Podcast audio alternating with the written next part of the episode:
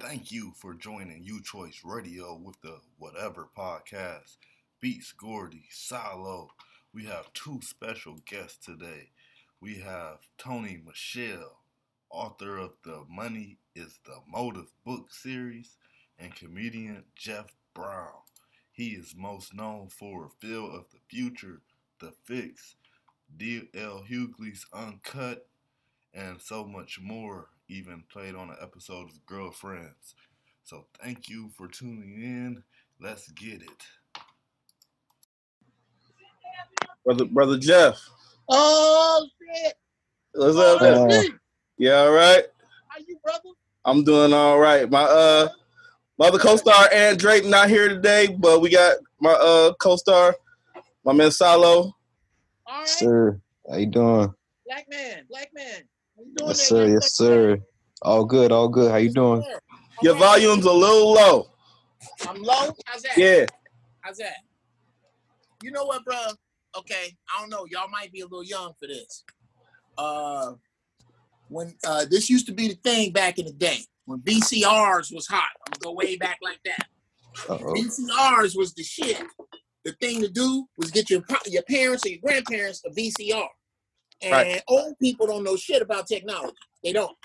So you buy your grandmama a VCR in January, and if you don't fix that damn clock for years, it blinked 12 o'clock. That's who I am now. I am the beginning of old people and technology. So let me ask you something. What's do up? Do you replace the light in the stove and the refrigerator? Hell no. What? You okay? You ain't got no business in either one of them if you can't see. If you gotta look for shit in my refrigerator, that means you don't know where it is, which means you didn't put it in there. Take your ass upstairs till in the morning. That's what I think. I'm glad to have you here, man. Of course, love your comedy. Last week we had Tony Woods. That's my nigga right there. And you know what? I noticed y'all were on the same episode of Def Comedy Jam. Bruh, we go back like that. So I want to just get your experience from Def Comedy Jam as well. Okay. Well, if you don't mind, I'm going to take you on a little ride. It's going to be worth the trip. All right. I started out, I'm on the Sinbad side of the game. Sinbad is my mentor. I learned how to do comedy on my own. Sinbad taught me how to do shows. So I always was cleaner and smarter than I was funny. It took me a while to get to learn to speak the language of stand-up. And all that time, bruh, niggas handed me my head coming up. Because I didn't do dick, pussy, motherfucker jokes. Right. So for me to do Def Jam, bruh, shout out to Bob Sumner. Nobody expected me to do well on Def Jam. They thought I was going to get booed. Because if you watch my set, I've been talking intelligent pro-black shit since I touched the mic. And everybody was kind of, we don't know how this one going to go. Because that's the truth. In front of black people, I can't say that. In front of the niggas. I have two types of shows. Either they want to carry me out on their shoulders into the street, or they want to throw my ass in the fucking street. I don't have okay shows.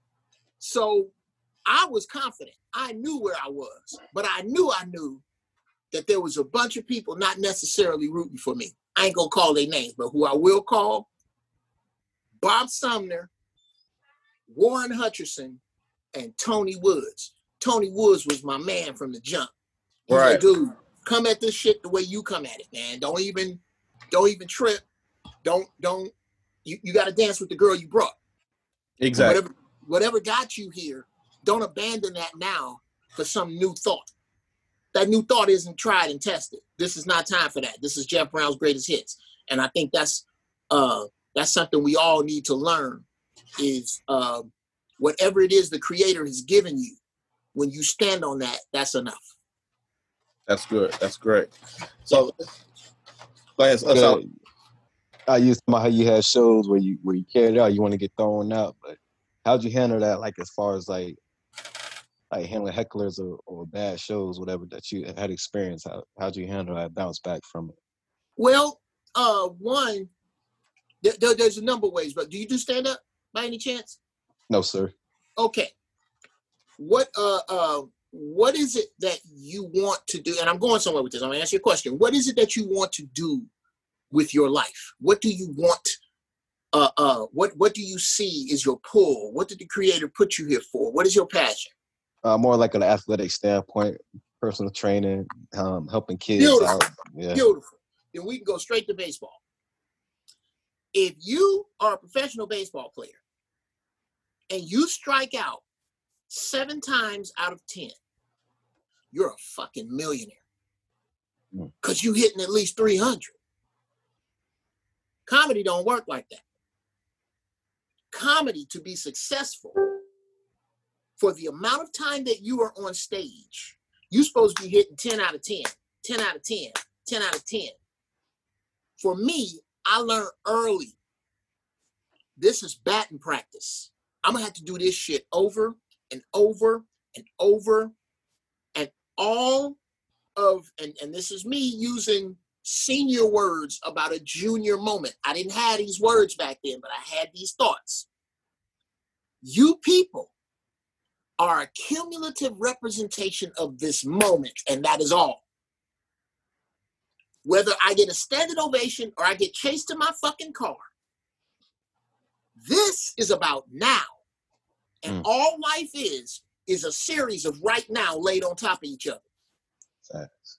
And if I focus on this right now that's over there, or this right now that's over there, I'm going to miss the right now that's right here. And the right now that's right here is when you fuck up, when it don't go your way, bro, that's lesson time. That's lesson. You either win or you learn. Now, if you don't win and you don't learn, then you lose. So that's, and I didn't have those words, but I felt that. It was burning in me. There was no way I was not going to do this shit. I loved it. One of the worst things in the world that could happen to me happened early on in June of 1986. I went to the comedy. I was in the Marines at the time, and my friends kept going, "Oh, God damn, Brown, you so fucking stupid, man. You need to go, you need to get on stage." So they drugged me up to the Comedy Store on a Monday night. It was the amateur night. And in them 3 minutes, bruh, I was golden.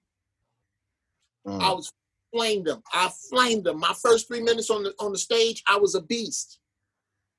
It was the next 3 minutes, and the next 3 minutes, and the next 3 minutes, to the tune of 5 years grinding hard before I could make a nickel doing it, before I got on TV at all, and getting booed after that.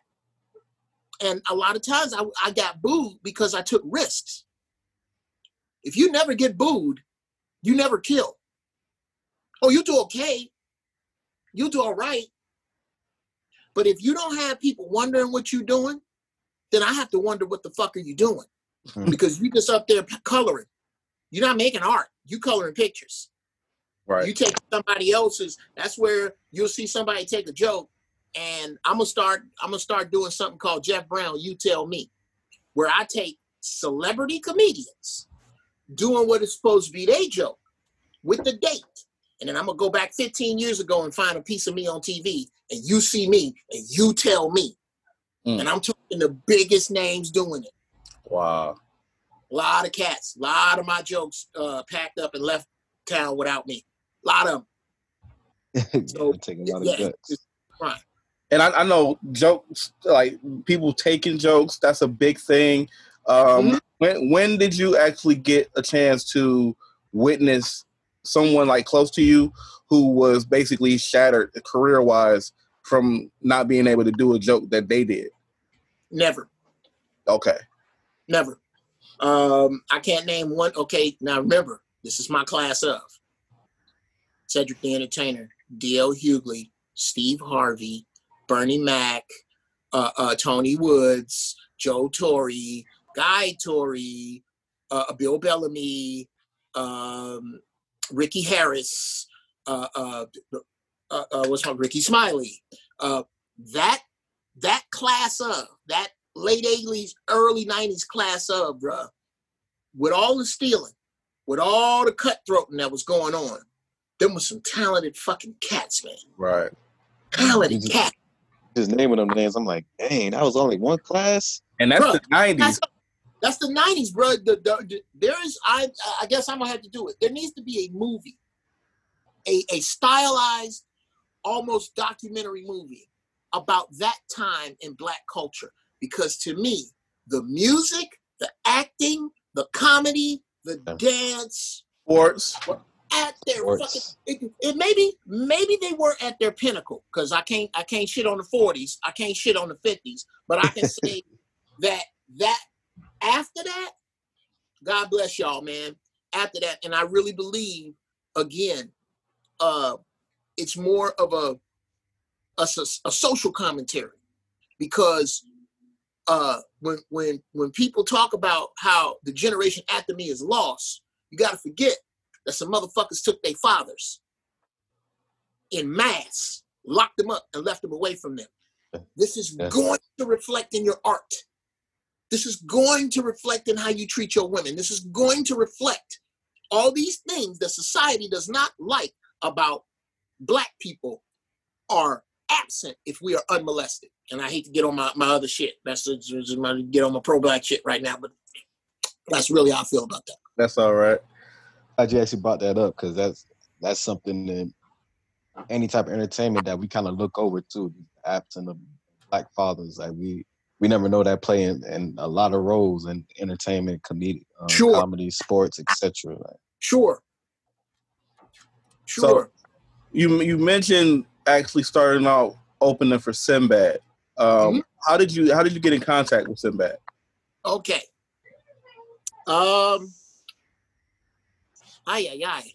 First, like I said, I started in 1987, and I knew, man, I was never really a foul-mouthed dude, ever.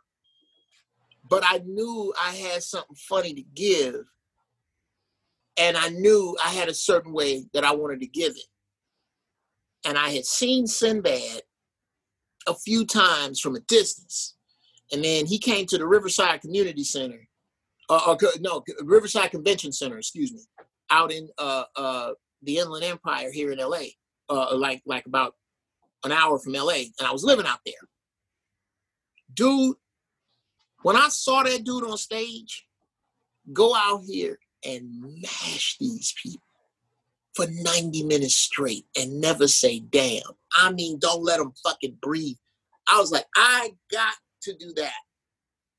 So I just kept grinding, man. I kept my head down until I knew, and I'm gonna get there. I knew I wanted when I got off stage for people to go, who the fuck was that? So I would go everywhere, bowling alleys, churches, anywhere other than the big clubs until I knew my shit was tight. So every time they saw me, pow, pow, pow. And I wound up getting the attention of the manager of the Melrose Improv in 1992, which at the time was the hottest club on the earth. And dude started managing me. So I went from, basically I had done Comic Strip Live, which was a very hard show for Black dudes to do. Evening at the Improv, very hard show for brothers to do. I had done those, but I hadn't really pushed through until I won the Bay Area Black Comedy Competition and Star Search back to back, which was right around that Def Jam you saw. Okay. Things didn't work out with my manager, and I was standing, and I had Marcus King and Mark Atkins, Sinbad's brother, clamoring to management. I feel sorry for Marcus. He didn't have a fucking chance. Because I got to get to this nigga right here. So I sat down with Mark, him and his partner at the time, Andre Wiseman, and they go, look, what do you want? I said, okay, I need to make this much money. I can make this much money by myself. I need y'all to make me that much money. We're going to let TV and film take care of themselves because that's what y'all doing. But most importantly, I got to go on the road with Sinbad. They looked at each other like, shit, that's easy. So 3 weeks later, I'm in Vegas with Sinbad. I do my little funky ass 20 minutes and run, not walk around the curtain and watch. I'm watching this nigga just a fucking alchemist on stage. So after the first show, I go, bruh, I want you to teach me how to do this. He'll, no, you don't. Yeah, I do. No, you don't. So I'm hounding him every night. He go, okay, so like the boy, I'm on the road. I was on the road with Sinbad for 4 years. He said, okay, we was out doing about 35 dates. He said, all right, tomorrow night before the show, come in the dressing room with a dictionary. So I come in there next night. He flips the book open to A. His finger hits aardvark. He says, say aardvark 3 times tonight. Go. So I'm racing through my head trying to figure out, what the, can I replace aardvark in a joke? Can I make up a joke about aardvark? Next night, B, C, D. Then he goes, all right, tonight, I want you to go up there and don't move your left foot. All right? Next night, your right foot. Next night, stand on the left side of the stage, don't move. Stand on the right side of the stage, don't move. Then one night, he goes, you know all this shit you've been doing? Put it together. I'm like, this motherfucker here was just trying to free my mind. He was trying to free my mind. And if you ever get a chance, dude, if he ever come anywhere near you, go see Sinbad. That dude is a samurai dude. I can easily say I got my black belt from him. I can easily. That's my cap. So, yeah. Because of age, that was the first full set of comedy that I was able to see. His His 1990 Brain Damage that was on HBO. Exactly. And it's actually very underrated. I love the whole set, basically. Dude, okay. If Sinbad's watching, I'm going to tell this story and then enough about you, you high yellow motherfucker. He's militant, too. Don't fuck with it. Don't cuss him through you. Sinbad's a thug. Anyway, I was on the road for him for his Son of a Preacher Man HBO special. Okay. So we kind of doing these shows and we learn, okay, he's doing 90 minutes of material that he's going to use in the show, but HBO's only going to air 60 minutes. So you're going to do 2 shows, 60 minutes of this, and then 30 minutes and 30 minutes of some other shit, and then they're going to cut that together, right? So we know what we're seeing. The night of the show, I'm warming the crowd up. I do my little funky bullshit. I get out the way. They start the music up. Sinbad comes out. These people lose their fucking minds. They sit down. Sinbad goes into it, and we watching him. It's me, his road, his security, and his brother Mark. We sitting there, we watching it, so we kind of know how the jokes go because he's been killing with this shit. All of a sudden, he looks down. The lady in the front row with a cast on. He said, "What happened?" She said, "I broke my leg skiing." Nigga in front of HBO God and everybody else. Sinbad does 10 minutes on her fucking leg that destroys his fucking... I'm like, this is and it's fucking with me because I know this nigga is making this shit up now. Nigga, I've been on the road with this nigga for months. I've never seen this shit. He doesn't write anything down. He'll be talking to you. Yeah, man, Beats, I love your music. Ladies and gentlemen, Sinbad. All right, be right back. He'll lay there for 90 minutes and then come back and be talking to you and he'll talk your fucking head off. To cap this off, whenever you see me on stage and you see me killing, I'm doing a horrible impression of Sinbad. Oh, wow. That's it. Man, that take a lot of guts, man, to put your helmet on like that, too, man. No, man, I got to give it up. You had to give it up to the dudes. That's, KRS talks about this. He said that nothing a black man does is blessed until he honors his ancestors first. That's what pouring some out for who ain't here. That's what, when you see rappers back in the day, what's up, Brooklyn? Yo, You start throwing out niggas' names, people who ain't there, rest in peace of so-and-so.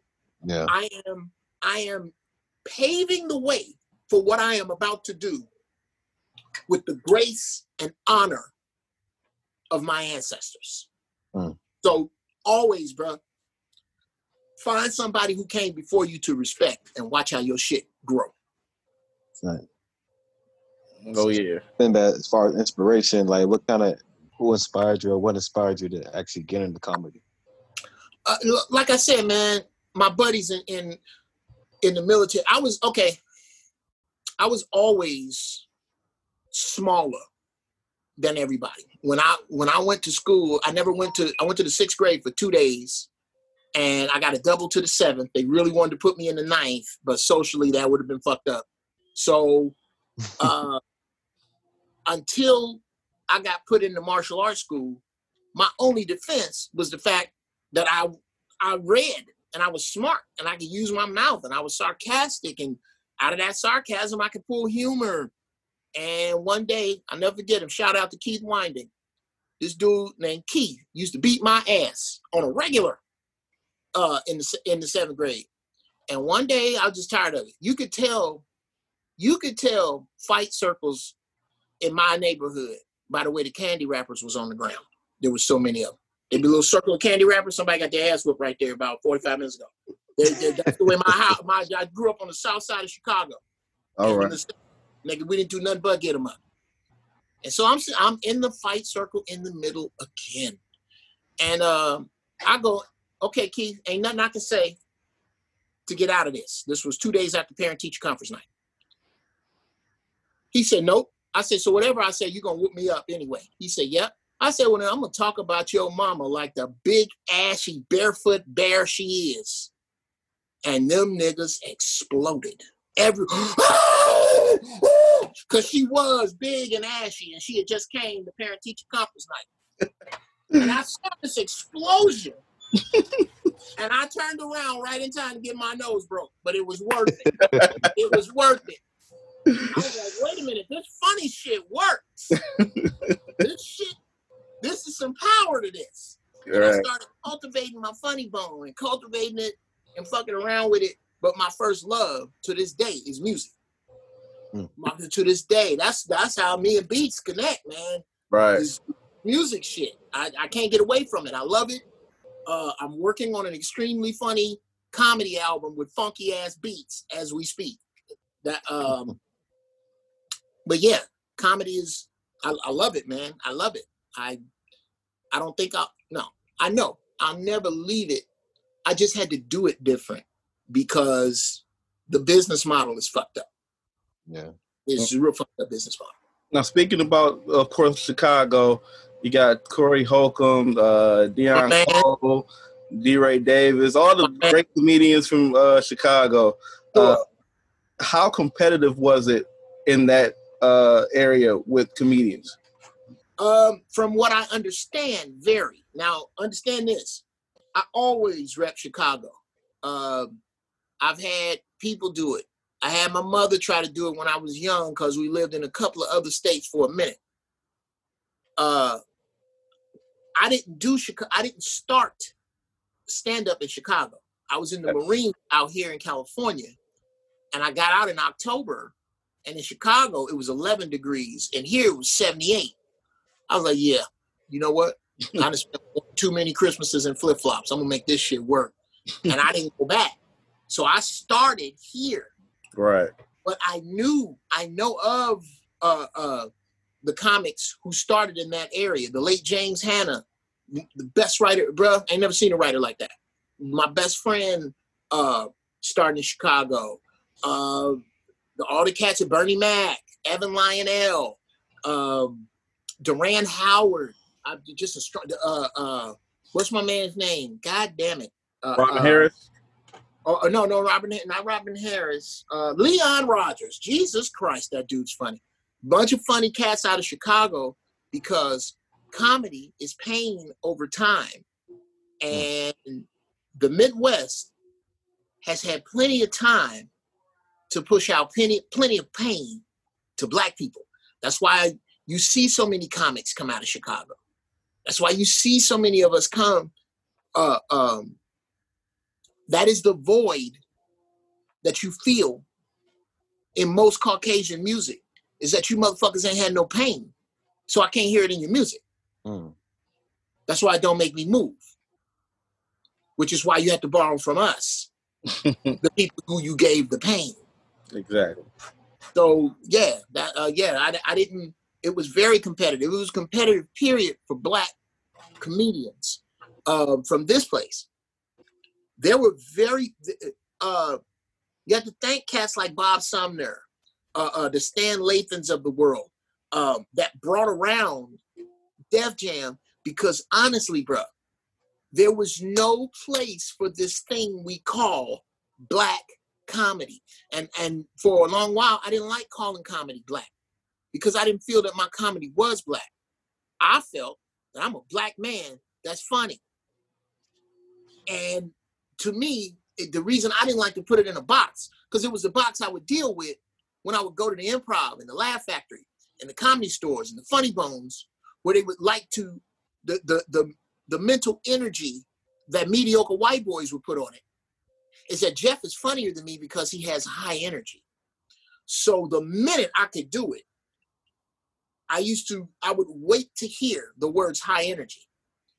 And I would go out and go, I need you to watch this. I would go out and sit on a stool in one spot and not move and wreck shop from right there. It's not the energy, bro. It's the melanin that connects me to spirit, which connects me to earth, that you don't have. So you wondering where this shit come from. It comes from the same place, the alley-oop, the no-look pass, the saxophone solo, the guitar solo, Prince, all that shit come out the same cauldron of funk. All right. Got some, Solo? I was saying, maybe somehow how the comedy, how it's changed as far as this generation, man. Like, what advice?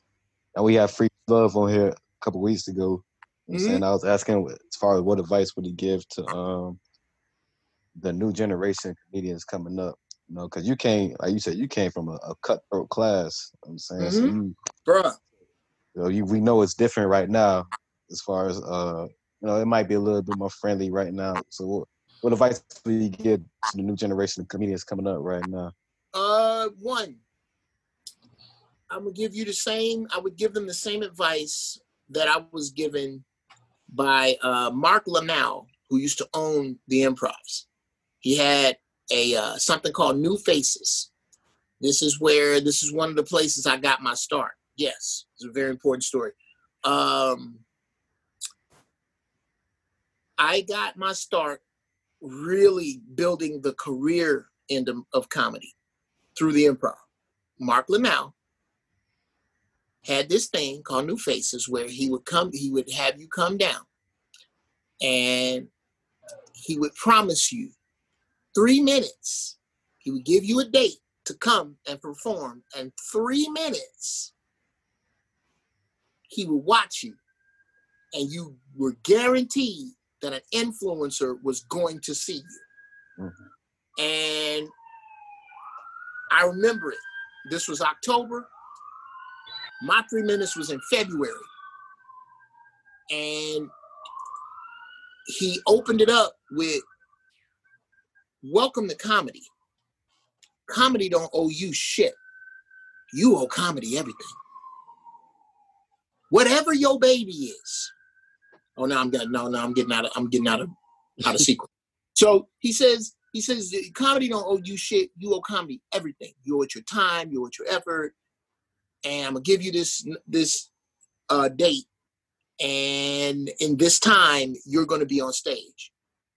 People was pissed. Man, I'm gonna wait all the way to March. Dude, I was so happy to get February because that gives me a running start. Mm-hmm. You told me you was gonna watch me for 3 minutes. Well, guess what I'm gonna start doing? I'm gonna start going around town to every fucking bowling alley, every church, anywhere they got a mic. And I will make them kick me off stage at 3 minutes. I got 3 minutes to do my best show. So that when I do my best show in front of this motherfucker, it's going to be so much better than yours because you haven't focused on what it is you need to do. One, and probably the most important. And I asked this of the both of you. Do either of you have kids? Yes.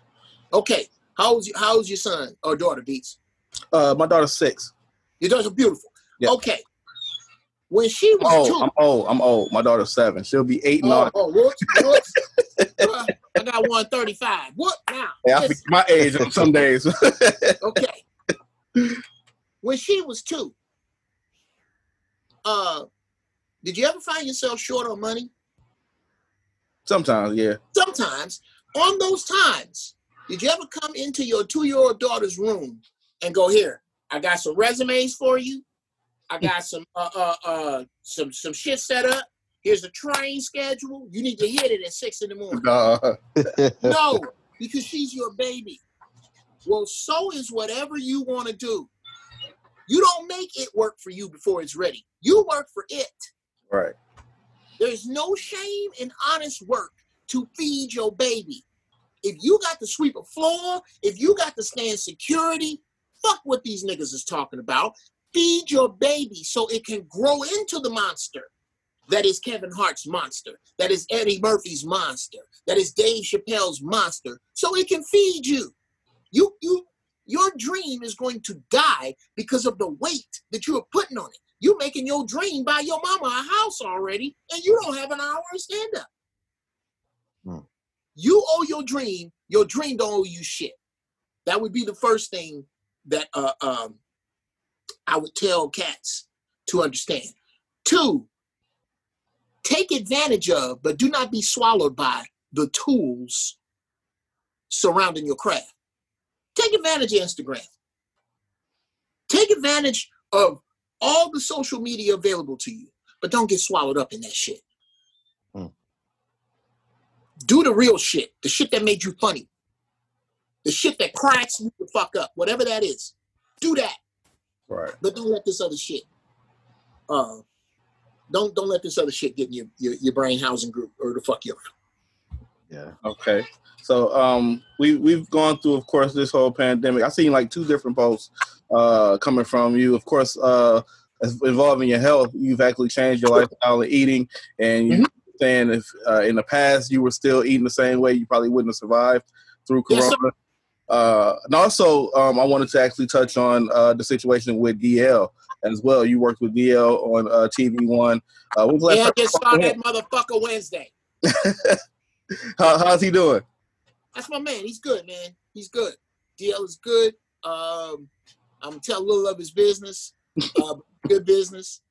He's watching what he eats more. He's exercising more. He's getting more rest. And I couldn't be happier because this nigga lived like Frank Sinatra. I've never seen anybody, literally, and all that implies. The best blank, and you can fill whatever the fuck you want, the best food, the best cars, the best airplanes, the best hotels, just the best, bro. And living on that edge comes with a price if you don't back up after time.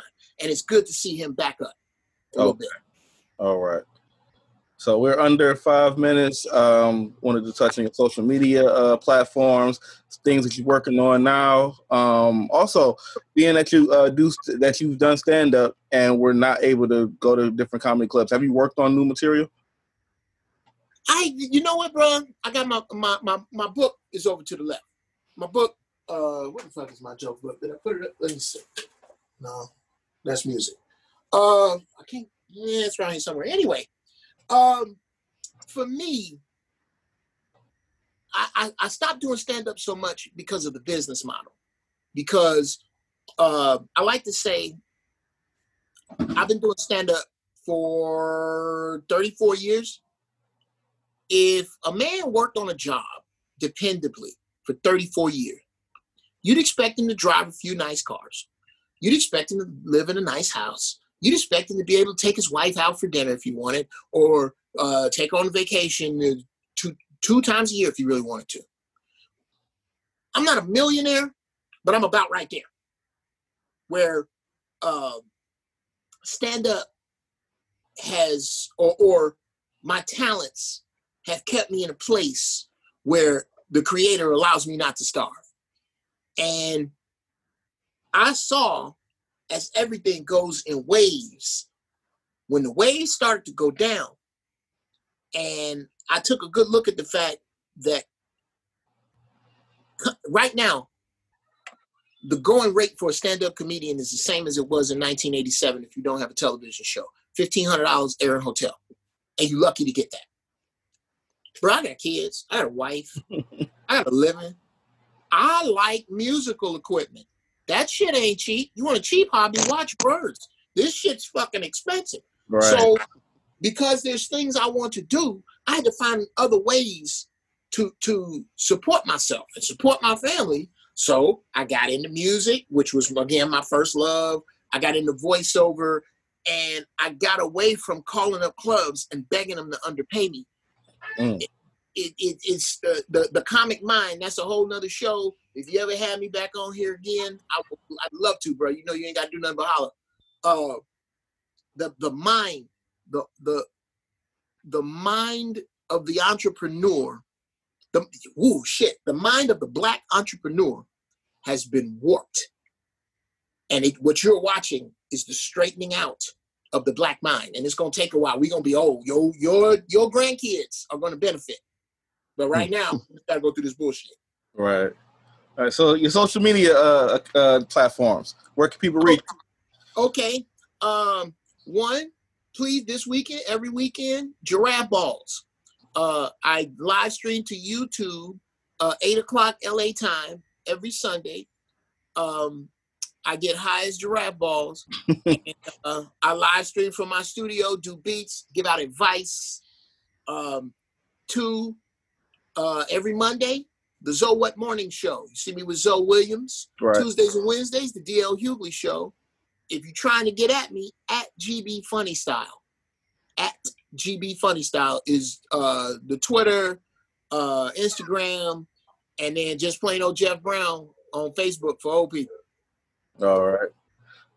I'm glad you're here. Too bad that Ant wasn't here, but today is his wife's birthday, so send him a shout out. Send his wife a shout out. But thank you for being on. We would love to have you back again. Yes, sir. Appreciate it, Mr. Brown. Yes, sir. Nice to meet you there, young buck. What you rocking? You got the dats? What's going on with the waves, man? hey, they on standby right now, man. They on repair right now, man. Oh, they on okay. You got them. All right. I've been slacking lately, man. But we gonna get back on schedule though. Cool. Thank you, Young Lions. Ask Uncle Jeff at Gmail. If you have anything that go for both of y'all, man. You need some uncle advice, I'll give it out. And it makes sense. Go find out. Stop me when I lie. I lend that to both of you Thundercats, man. Thank y'all so much. No problem. Appreciate it big time, man. Okay. All right, we record.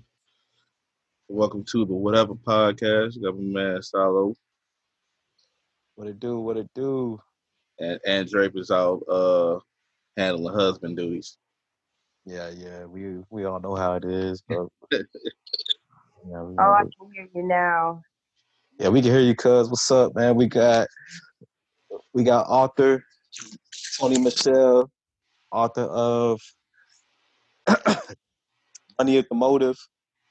You know what I'm saying? The Chronicles of Tori Lane, Chronicles 1 through 5. She got about 5 books out right now, published, man. So anything I missed, cuz? Like, what's up? You want to introduce yourself also? Oh, you got it all. All right, man. No. Nice to meet you. Nice to meet you, too.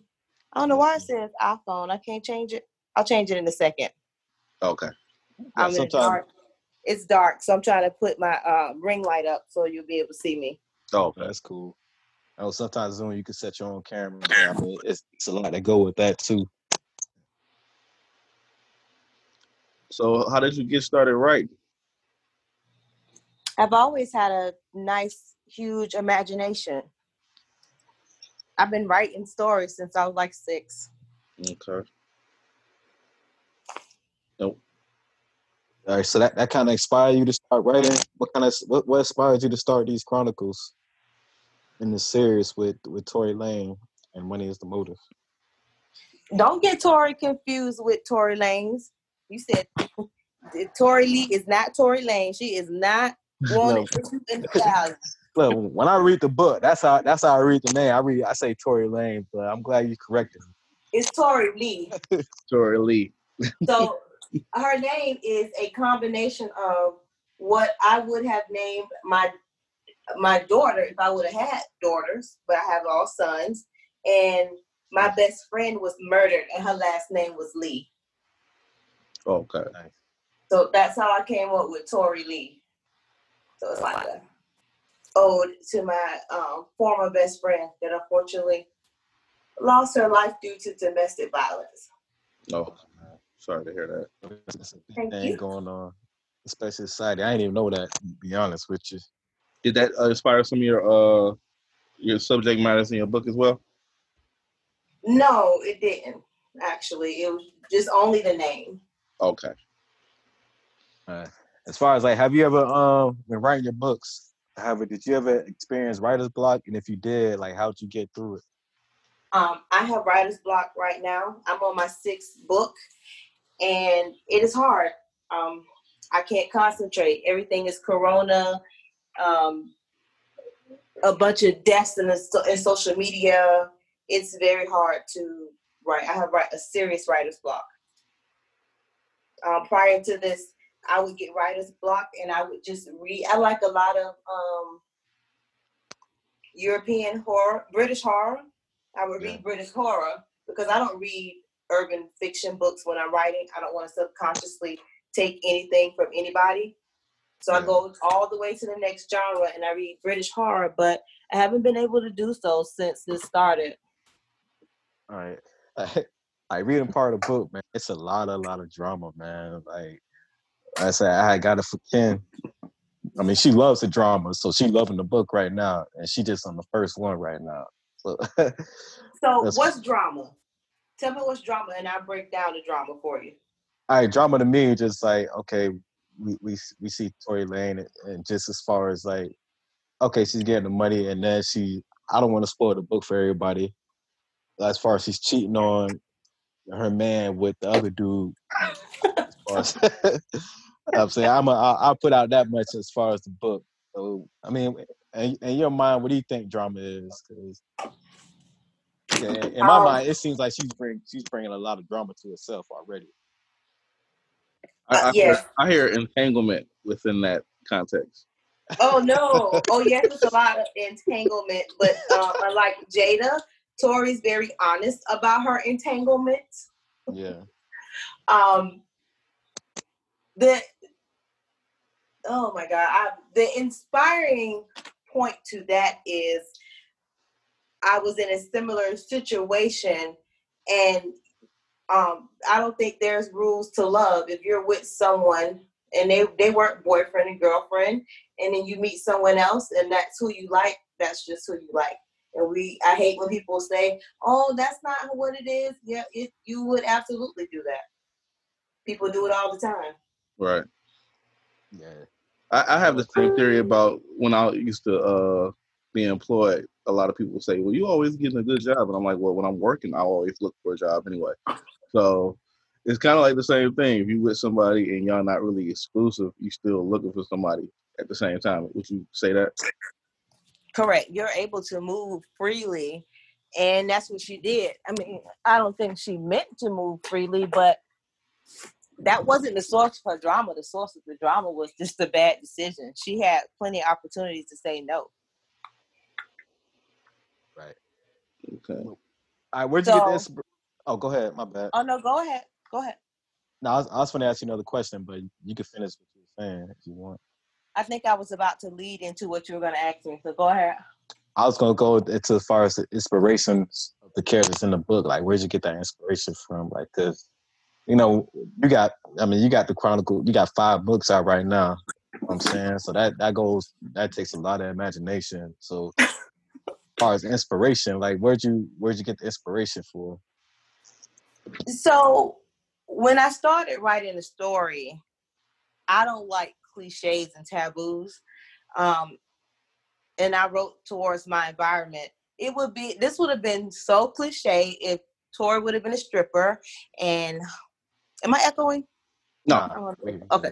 If Tori would have been a stripper and Ariel would have been a drug dealer, you would have immediately read this book and be like, this is the same thing we always go through in urban books.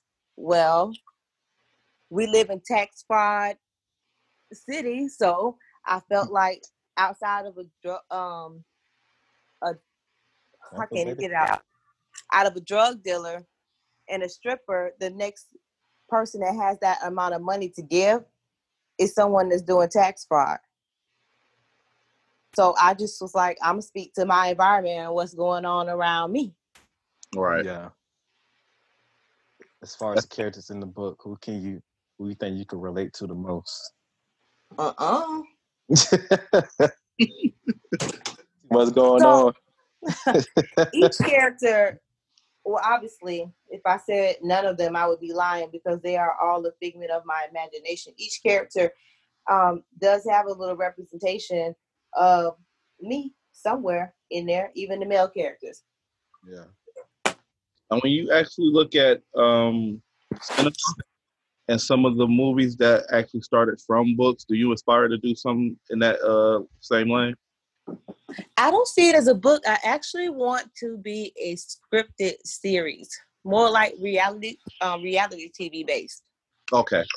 I think Vivica Fox did that one time, and it didn't really catch on. I think she was ahead of her time with reality TV. I forgot the name of that one show that she did. I know the show you're talking about. I can't think of the name either. Yeah, she was ahead of her time, and people really weren't into dramatic reality TV. I don't think Love and Hip Hop had really taken off at that moment. But I don't think that you could fit that in a movie. It would have to be extremely watered down, censored. Like that movie would be what's the censor? NC-17. Right. All right, because we got a lot of stuff out there hitting the airway as far as Nick Cannon, Jada Pickett Smith, Meg Thee Stallion, Tamir Braxton, whatever. As far as all the drama going around now, I'm saying, do you see like drama in the world? Like, is there any way you could like incorporate in your books, like? I'm saying, not taking everything that's going on around them, but like taking like a piece going on around them, and you can like help that as far as your writing goes. That's a good question. Look, with Jada, and I didn't really follow. I cannot speak today. I didn't really follow the Jada Pickett and August Alsenia and Will Smith story. It was not new to me. I follow a lot of gossip bloggers. So this is stuff I've known a year ago. And then we know that the Smiths are not your traditional couple. They don't have traditional marriage vows. And we know that. So why this was a shock to the whole world, I don't know. I don't get it. So I didn't feel like jumping on the, oh my God, I'm so shocked. No, what are we shocked for? And then Jada was not being very transparent. And one thing I've always been is accountable and transparent. So I didn't really want to hear what she had to say. They're not being truthful. All right.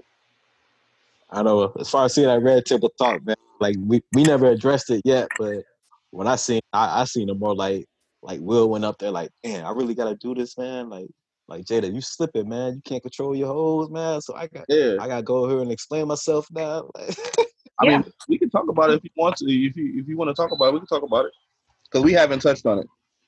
Yeah, that's the way I kind of seen it. Like Will was like they had the Red Table Talk, blah blah blah. I mean, we all know Hollywood. I mean, it's a crazy entity itself. You know what I'm saying, Hollywood's a crazy entity itself. So it's all types of stuff that going on over there. So I mean, it's probably hard to be faithful itself. Like we not really seen a Hollywood couple. What's up, cuz? Like, we never seen a Hollywood couple really flourish like that long-term as Will and Jada did. So, I mean, I'm thinking, like, Will and Jada already had, like, yo, this what's up. Like, we're going to slip up every now and then, so we might as well just be open about it, have open relationship about it. You know what I'm saying? But due to the fact that we're a known couple, like, I mean, Jada, you can't really slip up like that and let let this man put the business out like that. You know what I'm saying? My theory on it was exactly how she explained it, to where he probably fell in love with her. And it was to the point where even when Will said he was at a point where he was done with her, August was expecting her to leave him. And it got to a point where she was like, no, like that's not the case. And of course, when they asked him about the situation, he spilled the whole information. He let everybody know what was going on. And that's the part where Will should be mad, because like if he's doing some sleeping around, they're not really talking about it. But on her end, he's doing an interview about it, you know. I didn't think that I didn't see any of them as a victim. I know that Jada had to know that August was going to talk. They had been in communication, and it was like Will had been cheating. We know he was with this. He's been seen with the Sports Illustrated model. Right. Jada's been rumored prior to August to have stepped out before. So it was just weird to see people like, oh my God, like they were these couple goals, and they're not. They've always been adamant about doing what they want to do, to the point where their daughter is even interested in being in a polycystic relationship. Yeah. That lets you know what's going on in the household. So I didn't follow it. I was like, okay, I just want to know who did August's hair. I liked his. I just in that situation, Will probably, with all of his incidents, he probably never brought it home. That was the thing, because they were like taking pictures with August, and he was with the kids and all that stuff. So that's where probably it was a situation where it got to be uncomfortable for Will. You know what I mean? Because you can see where he's sitting down at the table and he's like, I can't believe I'm sitting right here. He's making faces that you only see Will make in movies. Like, he was sitting there looking up. It's uncomfortable because he got caught, because all of this was going on because he allowed it. There's not, I don't care if he was in Egypt with. It's uncomfortable because people know. I think it's because everybody knows, and it's kind of like, even with some people who feel like Will did cheat around, you know what I'm saying? It's like, okay, but you know, they not talking, but her man's talking. The guy that she's with is talking. You know what I mean? So it's kind of like a situation where they got to come up front and explain what happened after like several different people had misinformation. Right. To the point where they were like, okay, he said it was okay for them to do it. And then he said they didn't say that. It wasn't no point of him saying it because she's in control of her body. So it's like, it's just, it's crazier because he talked. I guess. I mean, yeah. The idea that a man allows another man to live in his house and to be around his children and his wife is, I think it has to speak to Will's character. And he didn't want people to know that he allowed it. But yeah, because that's not a value that you put in your wife. If that's what marriage is like, I don't want it. And now he has to stand forth in this, because people that are open thinkers got to understand that this was going on. August is taking pictures in their house multiple times around them on the red carpet. Will allow this at the end of the day. So yeah. I just wasn't. And that's what I was saying. Like, I don't want people to confuse it with me saying he's mad that it happened. He's mad that people know. Right. And he's uncomfortable with people knowing, because he sat at the table and was like, he didn't want to be there. I think he was pissed off that he actually had to sit at the table and address it in the first place. Like, yo, why you're bringing yourself to the table? Why am I here? Like, I mean, but it's something that he had to address due to the fact that it got out anyway. So I'm waiting for the Red Table Talk with him and Dwayne Martin. I had people that didn't believe that, and I'm like, you guys put celebrities on the pedestal as if they're not human. They're capable of anything that anybody else is capable of. So none of that was shocking. August Alsenia came out and said that they were performing rituals on him, and, you know, the public completely shot that down. And I'm like, wow, I didn't know how do y'all shoot that down? Yeah, he came out. He said it in the last, it was right before he responded to Keke Palmer, and he said something about, he was dealing with witchcraft, lies, treachery, and all of those things, but he overcame them, and he gonna get back to himself. He put up a picture of when he was in the hospital, right? And then what he's going through now. You know, he mysteriously fell ill with autoimmune disease, and he was saying like he's going through a lot of stuff, and he didn't understand why. And when he broke it off with Jada, he ends up in ICU, and he said she did witchcraft on him. They were doing rituals, so. Oh wow. Yeah, it ain't that weird. What do you think about the since you brought up Keke Palmer, what do you think about that situation between him and Keke Palmer? I don't know why these women acting like they're above being with August. August Alsenia is a nice, how do you say his name? He's nice looking. We do know at one time he was like your next T-Pain. He was on everybody's feature. He was moving around in Hollywood, but now that people are calling him crazy, you don't want nothing to do with him, but you taking pictures on the passenger side while he drives, letting people know you with them. You don't let people know you somewhere you don't want to be initially. So I think a lot of people went at him a little unfairly for that, because she actually put herself in the situation by posting. You know what I mean? And it was kind of like you wanted to get that attention, and now you want to make him look crazy. You know what I'm saying? It's a situation where nobody's going to defend him but him. So if he doesn't say anything, people are going to look like, well, hey, he been doing that. He did that with Keke Palmer. So it's like, no. Mm-hmm. You know, but now he say something, people like, oh, well, he keep talking. Like, of course he's going to talk.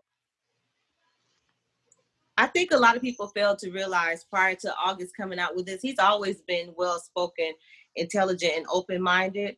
So the way he spoke to Angela Yee is nothing different than the way he spoke in his own documentary going back to New Orleans. Okay, he made this prior to coming out with Angela Yee, so. Right. But people don't do investigation. They just run with it, you know. Just like I've had people run with my books. People read the cover and that's it. Yeah, I mean, that's how the world is anyway. So, I mean, read the title. Like, I mean, you see it on Facebook. Somebody put a title on, they don't even read the whole article or the title, and they just read the title, title of the article, and just run with that. Like, oh, the announcer from Judge Judy, convenient thing, so. The announcer from Judge Judy died, and they just had Judge Judy picture on it. So a lot of people thought Judge Judy died. Oh, her bailiff. No, the announcer, the white announcer on the show. I thought her bailiff died too. No, it was a guy. He was like 89. It was an announcer that was on LA radio for years, and he passed and ended up putting up articles with her picture on it, but his name on it, and all they had was from Judge Judy, announcer passes 89, and everybody was like, "Well, damn, was it Judge Judy?" But it wasn't. Wow. Right. Just read so. Yeah, I just didn't follow the Jada and August. I was like, I don't know. It just wasn't that interesting to me. I don't know. I'm not the first one to jump on a trend. And I watch and listen to a lot of gossip blogs. So I find out a lot of stuff way before Facebook reports it, because most people in our age range are probably on Facebook versus Instagram and YouTube. So yeah, I got all my dirt last year. Yeah, when I first heard about it, I was like, okay, like, y'all didn't know there's an open relationship already? Like, I mean, what's new?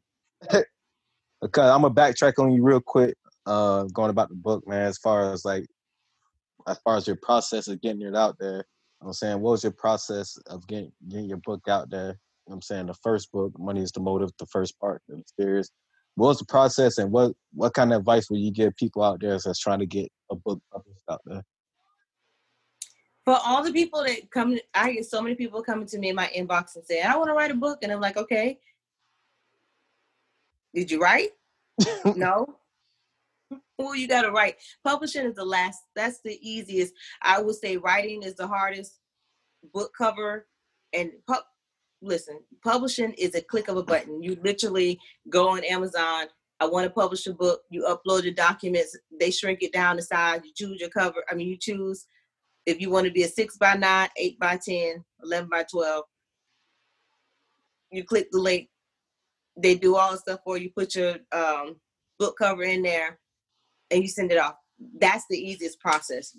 I'm self-published. People ask me, well, why aren't you, why you give the Amazon? Well, because I simply don't want to go to Rick's printing shop and buy my books.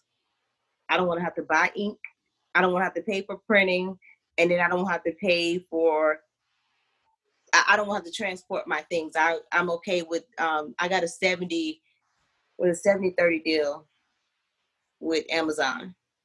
Okay. So I'm not up under anybody else but Amazon, which allowed me to publish through other channels. But Amazon provided me with the ISBN number for free. I got my copyrights. Mm.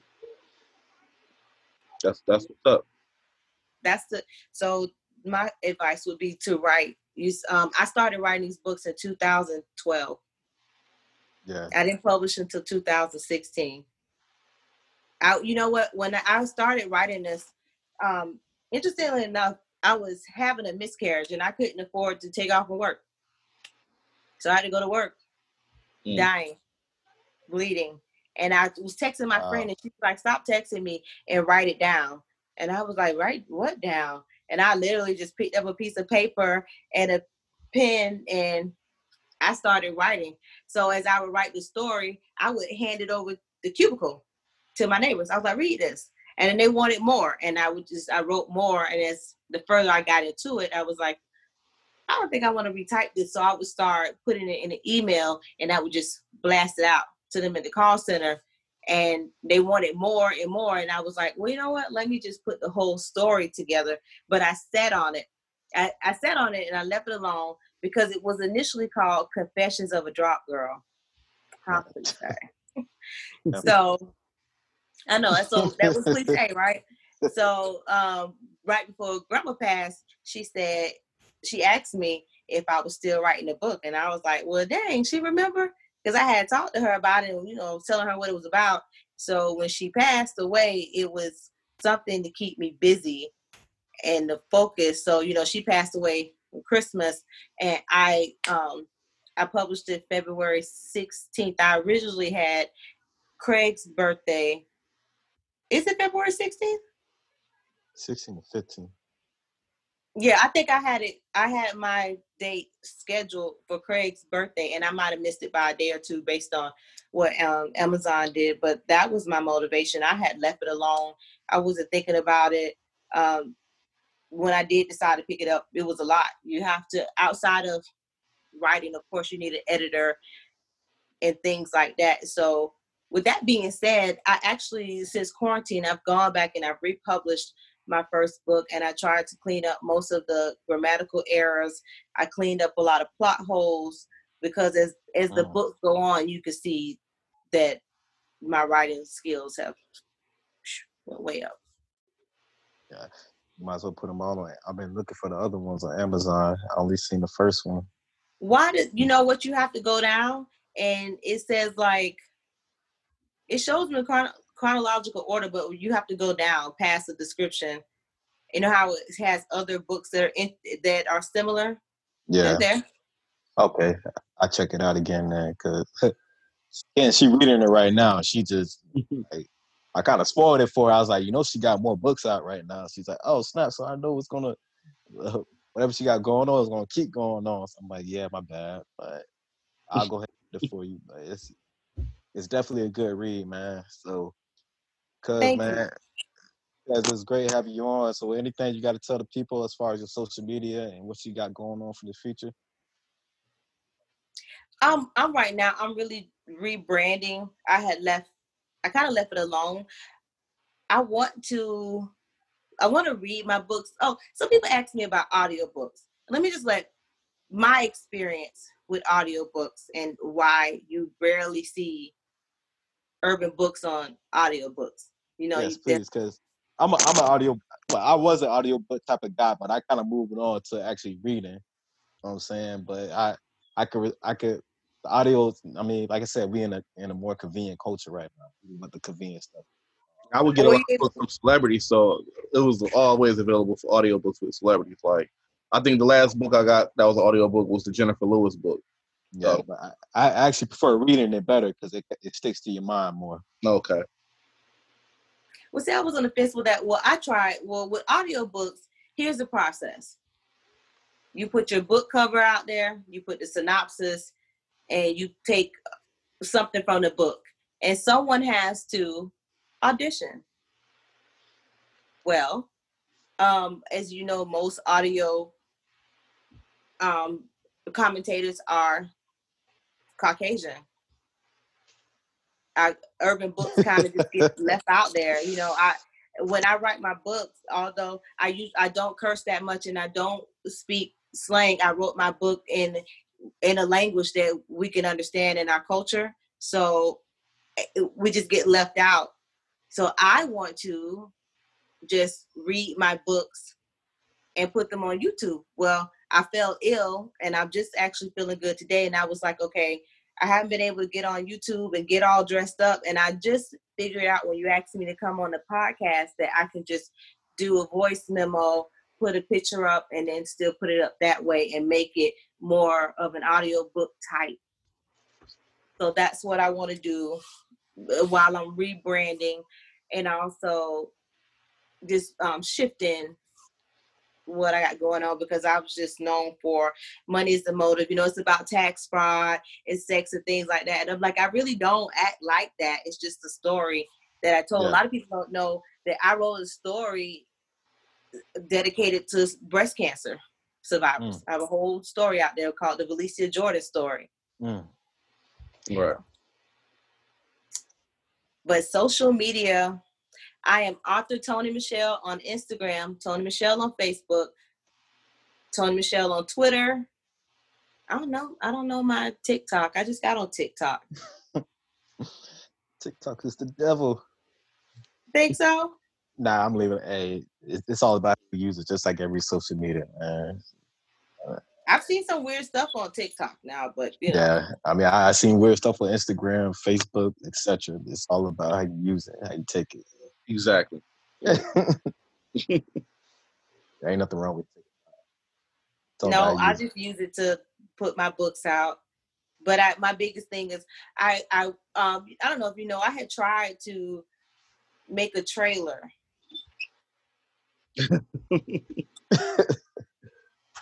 Well, did you know that I was in a play? Nah, I didn't. Yes, I was in the play Stuck on Stupid, and it sold out in Tampa, the surrounding Tampa Bay area. I was the main character, and I felt like if I did it for April Cox, she's a New York bestseller author. Stuck on Stupid is a really, really good series. She has I think she had 6 or 7 to my books. Trust me. She's really dominating the urban fiction area, urban fiction community in the Bay Area.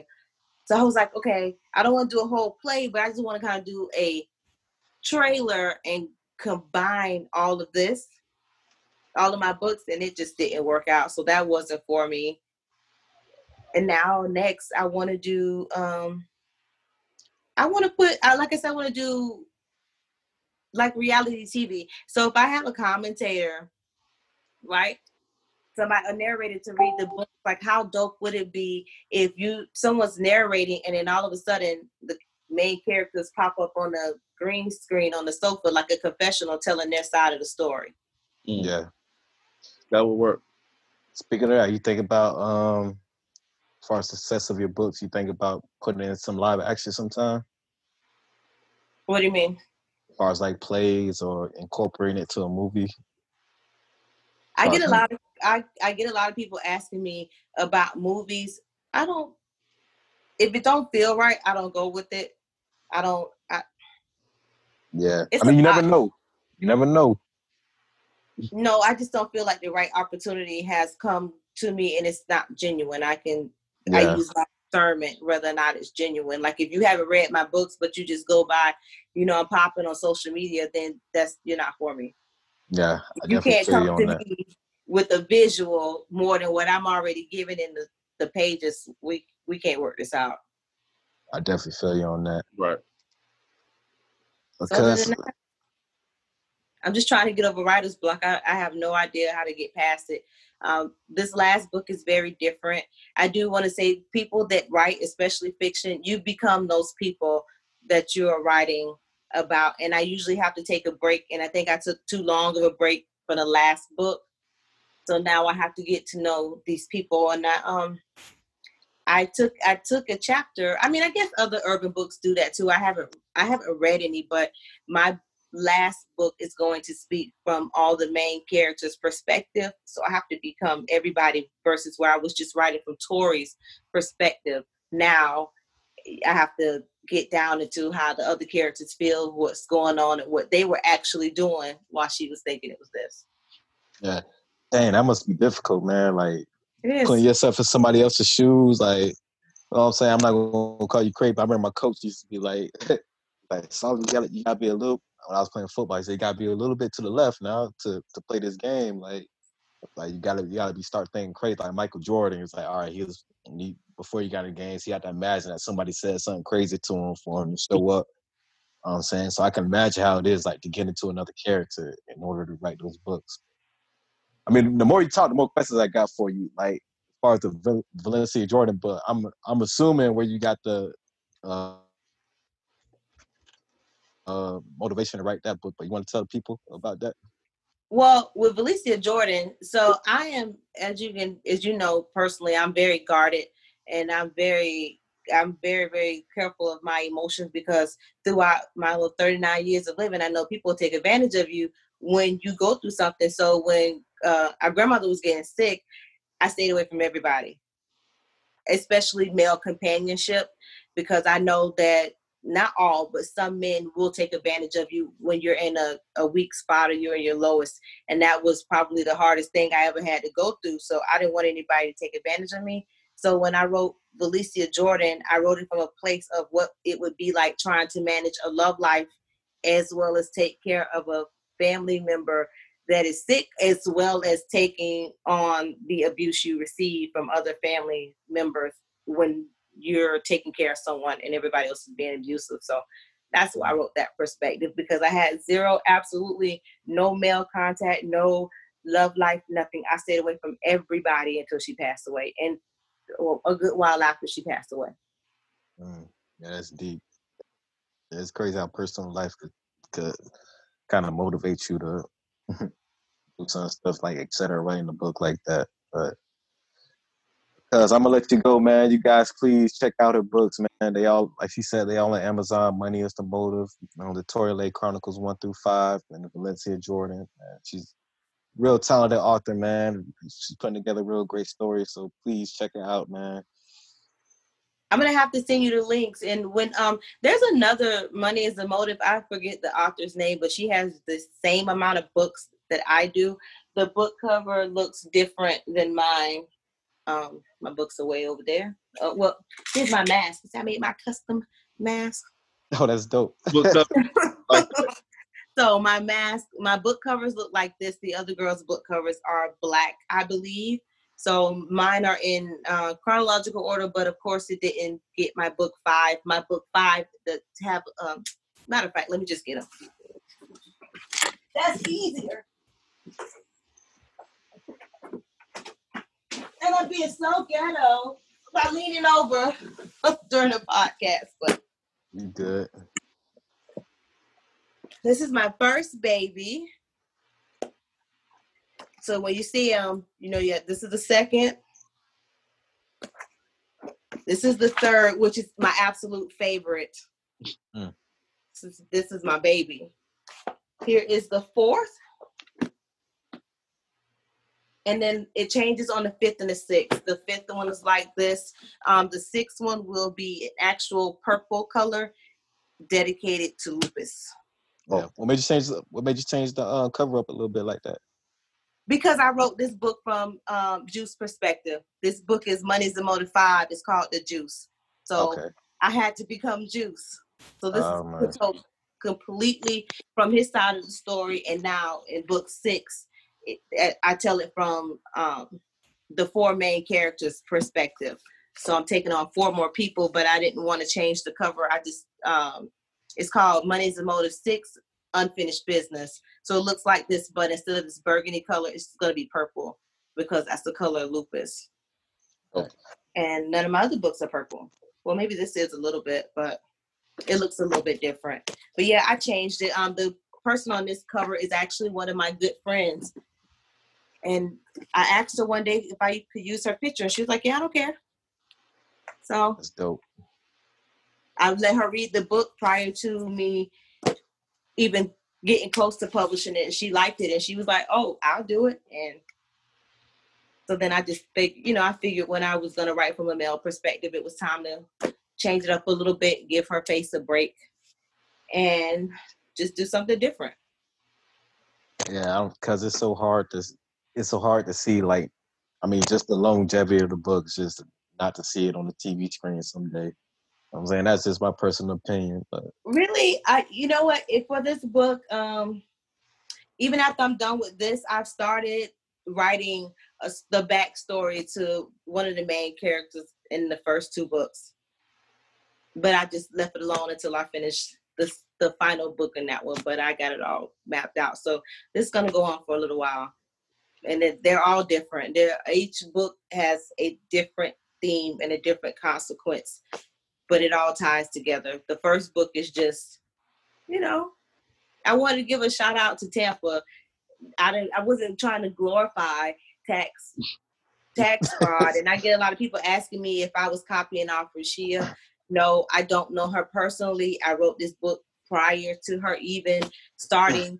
I'm not going to say prior to her starting doing what she's doing, but prior to her gaining notoriety of what she was doing so that I could copy. I was writing this way before that because tax fraud had been around since like 2008 of my knowledge. So yeah, because we got less than 1 minute left on this thing. It was great having you for tuning in to U-Choice Radio. We are here every Saturday at 11 a.m. Eastern Standard Time on uchoiceradio.com or the Whatever Podcast on Spotify and Apple or wherever you get your podcast. Thanks for tuning in. Follow DS News on Instagram and Facebook.